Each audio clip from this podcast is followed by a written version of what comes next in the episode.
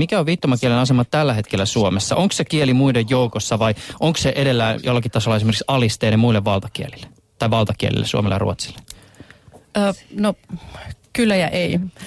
Ö, nyt näyttää siltä, että esimerkiksi ö, lainsäädännössä tapahtuu hyviä asioita. Istuva eduskuntahan on käsitellyt ö, viittomakielilakia.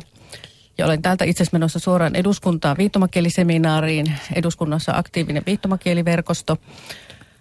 Ö, mutta sitten jos katsotaan sitä, että millainen asema tai millaisia käsityksiä viittomakielestä on edelleenkin, niin kun hieman pintaa raaputtaa, niin kyllä edelleenkin minun mielestä on nähtävissä se, että viittomakieltä ei pidetä tasavertaisena kielenä. Ja tässä on tietysti niin kuin aika paljon kyse siitä niin kuin tiedon puutteesta, että ihmiset ei yksinkertaisesti tiedä viittomakielistä vieläkään kovinkaan paljon.